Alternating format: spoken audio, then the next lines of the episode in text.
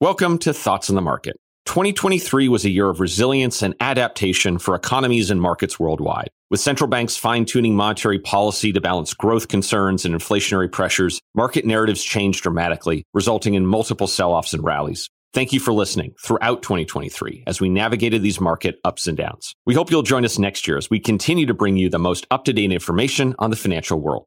This week, please enjoy some encores of episodes over the last few months, and we'll be back with all new episodes in January. From all of us on Thoughts on the Market, happy holidays and a very happy new year. Welcome to Thoughts on the Market. I am Vishy Tirupattur, Morgan Stanley's Chief Fixed Income Strategist. This is part two of our special roundtable discussion on what is ahead for the global economy and markets in 2024. It's Tuesday, November 14th at 10 a.m. in New York.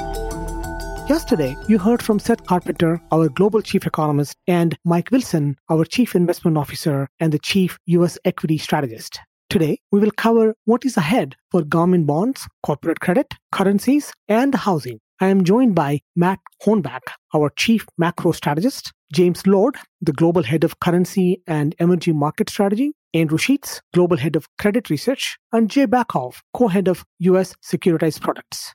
Matt, 2023 was quite a year for long end government bond yields globally. We saw dramatic curve inversion and long end yields reaching levels we had not seen in well over a decade. We've also seen both dramatic sell offs and dramatic rallies, even just in the last few weeks. Against this background, how do you see the outlook for government bond yields in 2024? So, we're calling our 2024 outlook for government bond markets the land of confusion.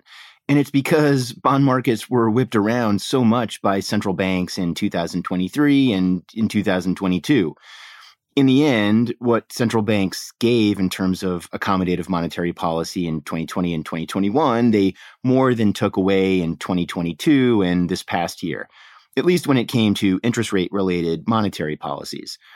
2024, of course, is going to be a pretty confusing year for investors because, as you've heard, our economists do think that rates are going to be coming down, but so too will balance sheets. But for the past couple of years, both G10 and EM central banks have raised rates to levels that we haven't seen in decades. Considering the possibility that equilibrium rates have trended lower over the past few decades, central bank policy rates may be actually much more restricted today than at any point since the 1970s. But, you know, we can't say the same for central bank balance sheets, even though they've been shrinking for well over a year now. They're still larger than before the pandemic. Now, our economists forecast continued declines in the balance sheets of the Fed, the ECB, the Bank of England, and the Bank of Japan. But nevertheless, in aggregate, the balance sheet sizes of these G4 central banks will remain above their pre pandemic levels at the end of 2024 and 2025. Matt, across the developed markets, where do you see the best opportunity for investors in the government bond markets so, Vishy, we think most of the opportunities in 2024 will be in Europe, given the diverging paths between Eurozone countries. Germany, Austria, and Portugal will benefit from supportive supply numbers, while another group, including Italy, Belgium, and Ireland, will likely witness a higher supply dynamic. Our call for a rewidening of EGB spreads should actually last longer than we originally anticipated. Elsewhere in Europe, we're expecting the Bank of England to deliver 100 basis points of cumulative cuts by the end of 2024. And that compares to significantly less that's priced in by the market. Hence, our forecasts for gilts imply a much lower level of yields and a steeper yield curve than what you see implied in current forward rates. So the UK probably presents the best duration and curve opportunity set in 2024. Thank you, Matt. James, a strong dollar driven by upside surprises to US growth and higher for longer narrative that has evolved during the year characterized the strong dollar view for much of the year. How do you assess 2024 to be? And what differences do you expect between developed markets and emerging market currency markets? So we expect the recent strengthening of US dollar to continue for a while longer. This stronger for longer view on the US dollar is driven by some familiar drivers to what we witnessed in 2023, but with a little bit of nuance. So first, growth. US growth, while slowing, is expected to outperform consensus expectations and remain near potential growth rates in the first half of 2024. This is going to contrast quite sharply with recessionary or near recessionary conditions in Europe and pretty uncompelling rates of growth in China. The second reason we see continued dollar strength is rate differentials. So when we look at our US and European rate strategy teams forecasts, they have rates moving in favor of the dollar.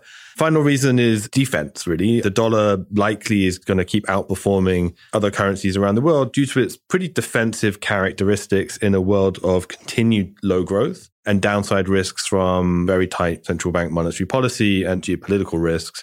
The dollar not only offers liquidity and safe haven status, but also high yields, which is, of course, making it pretty appealing. We don't expect this early strength in US dollar to last all year, though as fiscal support for the US economy falls back and the impact of high rates takes over, US growth slows down and the Fed starts to cut around the middle of the year. And once it starts cutting, our US econ team expects it to cut all the way back to two and a quarter to two and a half percent by the end of 2025. So a deep easing cycle. As that outlook gets increasingly priced into the US rates market, rate differentials start moving against the dollar to push the currency down. Andrew, we are ending 2023 in a reasonably good setup for credit markets, especially at the higher quality end of the credit market. How do you expect this quality based divergence across global credit markets to play out in 2024? That's right. We see a generally supportive environment for credit in 2024, aided by supportive fundamentals, supportive technicals, and average valuations. Corporate credit, especially investment grade, is part of a constellation of high quality fixed income that we see putting up good returns next year, both outright and risk adjusted. When we talk about credit being part of this constellation of quality and looking attractive relative to other assets, it's important to appreciate that cross asset valuations, especially relative to equities, really have moved. For most of the last 20 years, the earnings yield on the S&P 500, that is the total earnings you get from the index relative to what you pay for it, has been much higher than the yield on US BBB rated corporate bonds. But that's now flipped, with the yield on corporate bonds now higher to one of the greatest extents we've seen outside of a crisis in 20 years. Theoretically, this higher yield on corporate bonds relative to the equity market should suggest a better relative valuation of the former. So what are we seeing now from companies? Well, companies are buying back less stock and also issuing less debt than expected. Exactly what you'd expect if companies saw the cost of their debt as high relative to where the equities are valued. A potential undershoot in corporate bond supply could be met with higher bond demand. We've seen enormous year to date flows into money market funds that have absolutely dwarfed the flows into credit.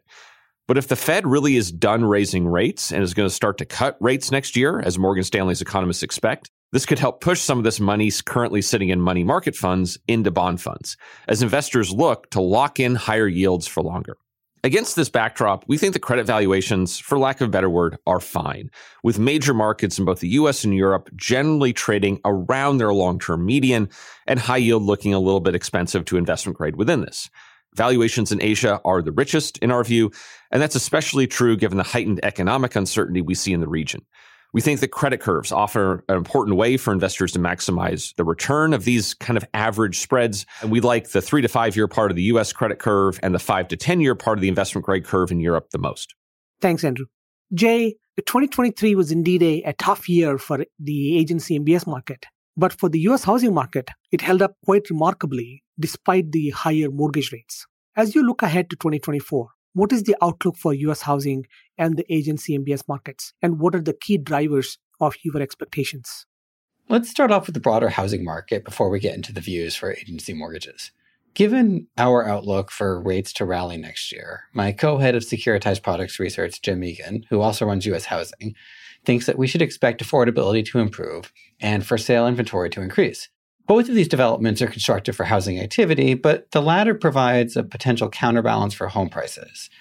Now, affordability will still be challenged, but the direction of travel matters. He expects housing activity to be stronger in the second half of 24 and for new home sales to increase more than existing home sales over the course of the full year. Home prices should see modest declines as the growth in inventory offsets the increased demand, but it's important to stress here that we believe homeowners retain strong hands in the cycle. We don't believe they will be forced sellers into materially weaker bids, and as such, we don't expect any sizable correction in prices. But we do see home prices down 3% by the end of 2024. Now, That pickup in housing activity means that issuance is going to pick up as well in the agency mortgage market modestly with an extra 50 billion versus where we think 2023 ends. We also think the Fed is going to be reducing their mortgage portfolio for the whole year, even as QT starts to taper in the fall, as the Fed allows their mortgage portfolio to run off unabated. And so the private market is going to have to digest about 510 billion mortgages next year, which is still a concerning amount, but we think mortgages are priced for this.